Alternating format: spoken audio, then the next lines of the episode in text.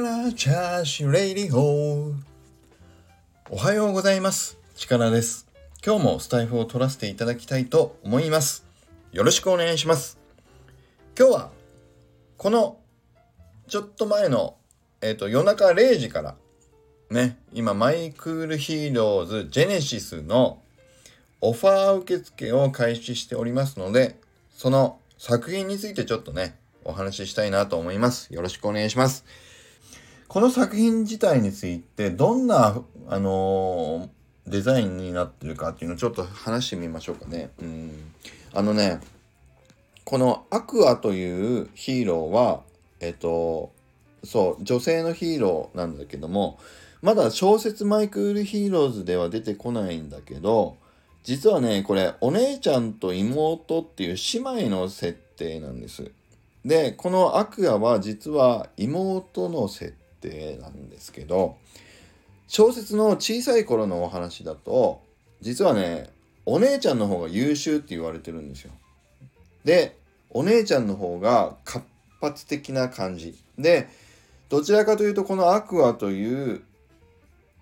女性はそのお姉ちゃんの陰で少し控えめ、自分はお姉ちゃんにはかなわないって思いながらずっと幼少期を過ごしてきたっていう、そういう女性の女の子の設定です。でひょんなことからお姉さんがなんていうんだろう、失踪してしまうというかいなくなってしまうんですね。その理由がちょっとあるんだけど、そこからそれでも自分はやっぱりあのお姉ちゃんにはかなわないってずっと思いながら一人で頑張りながらヒーローになるっていうね、そういう設定なんですけど、まだねこのヒーローになるタイミングで実は自分のその心の呪縛みたいな縛りみたいのがこうファッと開くっていうね、そのきっかけを主人公のフレアというヒーローがくれるみたいな、そんな流れなんだけども、それまでは実はこのアクアというキャラクターはとてもおとなしめな、もうなんていうんだろう、髪も一つ結びの三つ編みをお下げにしつつ眼鏡をかけているような、そんな本当にねイメージのキャラクターなんです。実際にそういうデザインがジェネラティブというね作品の方には出てくるんだけども、でもだからこの今回のジェネシスのアクアの作品を見ていただくと分かるんですけど、実際に髪の毛がまだ長くて三つ編みをしてるでしょ。でその三つ編みをしているアクアっていうことは、要はまだこの子はお姉ちゃんのそのお姉ちゃんには勝てないっていう心の呪縛がまだほどける前の時期の時を描かれてる作品なんです。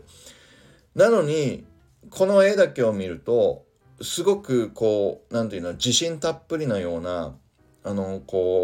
艶な雰囲気も醸し出てるような、なんていうんだろう、女性的な自信もありそうな、そんな表情をしてるじゃないですか。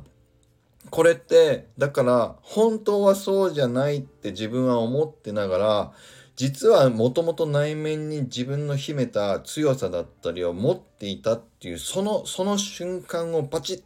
と絵に収めたっていうね、そういう作品になっております。この絵の切り取ったその瞬間、タイミングっていうのはどういう背景があったかみたいのが分かると、またさらにこの作品のね凄さが分かってくるんじゃないかと。もうこれだからその絵を描き終えたっていうか、その写真として切り取ったみたいな瞬間が過ぎた前後はもう全然ね、自分はやっぱりまだまだおとなしくて自信がないって自分自身は思い込んでる時期のアクアの一瞬をパンと切り取ったっていう、そういう作品になっております。今回ね作品のナンバー1、ナンバー2、ナンバー3、それぞれね3色、色も違うし番号も違うっていうね作品を3つご用意いたしましたが、好きな番号で選んでいただいてもいいですし、好きな色味で選んでいただいてもいいですし、皆さんが何かを感じるものがあると思いますので、その好きな作品にぜひオファーをいただければと思います。で、オープン C でオファーを入れるときはWE イーサーっていうラップドイーサーっていう通常のイーサじゃないイーサをちょっと用意しないといけないんですけど、一応それはおもちさんのブログの方でも書いてありましたけど、オファーを入れるっていう進めていくと、オープンシー上でそのままの流れでラップドイーサ W イーサっていうのを準備するっていうことができるようなので、それで進めていただければと思います。ただやり方がわからないとかそういうことがあれば、ぜひ僕のスタイフの方にもコメントをいただければフォローさせていただきますので、ぜひいつでもご連絡をお待ちしております。そして、木曜日の1月31日この後1時半から僕と宮健さんでスタイフライブまたやらせていただきますので、そちらでももし質問があればぜひご質問をいただければと思いますので、そこでいろんなサポートとかもできればなというふうにも思っておりますので、ぜひ